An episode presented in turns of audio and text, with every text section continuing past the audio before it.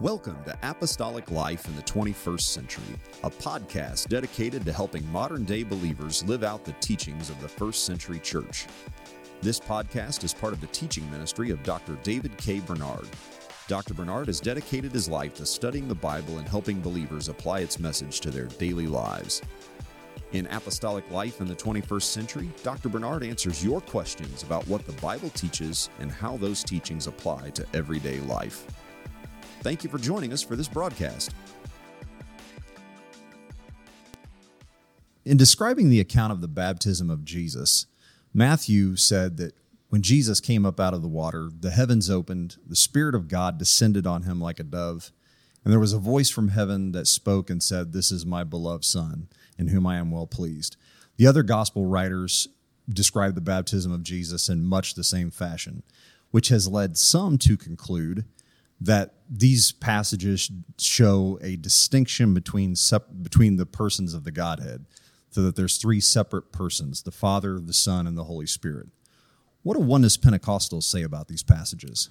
That's a great question that many people have asked. And first of all, as a key principle of interpretation, we start with what has already been revealed before we look at anything new. And so we know by reading the Old Testament uh, Deuteronomy 6 4, and many other passages, such as many in Isaiah. Hear, O Israel, the Lord our God is one Lord. The Lord is one. And uh, Isaiah 44 24, for example, God said, I created the heavens alone uh, by myself.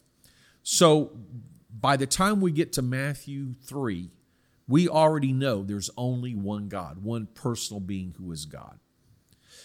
The second thing we should look at in interpretation is the background, the setting. So the people who were there that day, the early followers of Jesus, the, the disciples of John the Baptist, they actually watched Jesus getting baptized.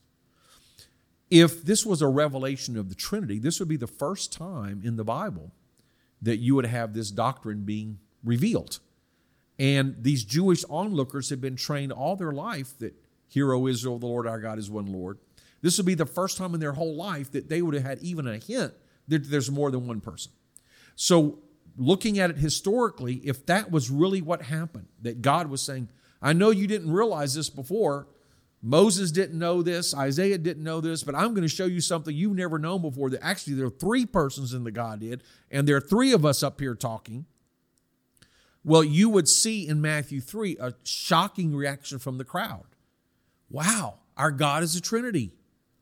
And then you would see Matthew record something like, and by this, for the first time in history, all men knew there was a Trinity. But you don't see any reaction from the crowd. You don't see the gospel, the apostle, using this as a doctrinal point in any way. I mean, if he was a Trinitarian preacher, this is the best place to preach it. But no, what you find is people recognizing Jesus as the Messiah, because that's really what was going on. The purpose of the baptism was not to introduce a new doctrine of the Godhead that had never been known in the human race or in the Bible, but it was to inaugurate the ministry of Jesus, to reveal him as the Son of God, which would mean God manifest in the flesh, to reveal him as the King of Israel, the Messiah, the Christ, who would fulfill the prophecies, and to to uh, give him a visible anointing of the Holy Spirit. Of course, as God manifests in the flesh, he, he was the Spirit, but to show that he as a man was not proceeding on his own authority, but the power of God from this point on was anointing him to do the work that he had been uh, born to do. So it was a, an introduction and a revelation of Jesus and inauguration of his ministry. And that is what the people saw. And that is what the four gospels record. And so what I've just described to you fits very well. But we still might ask, well, then you have Jesus here on earth. You have this voice from heaven. You have the Spirit descending in, uh, Luke says, the bodily form of a dove. So there's a visible manifestation. So wouldn't that be three persons? And I would say, well, wait just a minute. God is one, God is a spirit, God is invisible, God is omnipresent. Now there's scriptures for all of that. So John 4 24, God is a spirit. John 1 18, God is invisible. Um, uh, Psalm 139, God is everywhere.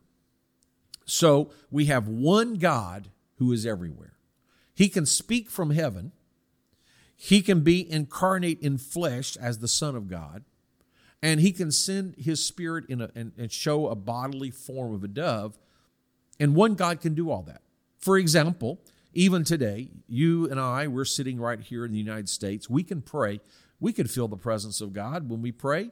Perhaps God would speak to us in tongues and interpretation or prophecy. We could have a vision. We could have a dream. We could have a very definite, tangible manifestation of God right here. But at the same time, a group of people in China could be praying and get a manifestation, or in, Russia could be praying, and in uh, Africa could be praying. We could have four groups of people praying in four different locations. Each one of them could have a, a manifestation of God, including a vision or a dream or some visible appearance. Does that mean there are four persons of the Godhead? No. It means there's one God who is everywhere. So just because you have a voice from heaven and yet Jesus as a man on earth doesn't mean God has to be two persons to do that. It means one God who is spirit can do both at the same time. So then the question might be, well, why would he do that? Isn't he trying to show us three persons? Well, no, think about it. There's only one person in that scene, Jesus. The, a voice is not a separate person. Um, you know, God used a donkey to speak, but that voice did not mean a, an actual intelligent person other than God doing a miracle. Uh, the dove was a visible sign, but we wouldn't think that a member of the Godhead is a bird. So these are symbols for a purpose. What's the purpose? Well, Matthew chapter 12, you have another occurrence. Uh, um, excuse me, John chapter 12, you have another occurrence of the voice from heaven. And Jesus explained, This voice was not for my sake, but for your sakes. So Jesus could have stood on the banks of the Jordan and said, I'm God manifest in flesh. I'm the Son of God. I'm the Messiah. I'm the Savior. You need to believe on me. If you don't believe on me, you're all going to be lost. But what credibility would that have had? Especially he hadn't even started his ministry yet. So, in order for his identity to be given credibility. The voice from heaven spoke. Then everybody can understand this is God. This is supernatural. This is spirit. This is from heaven.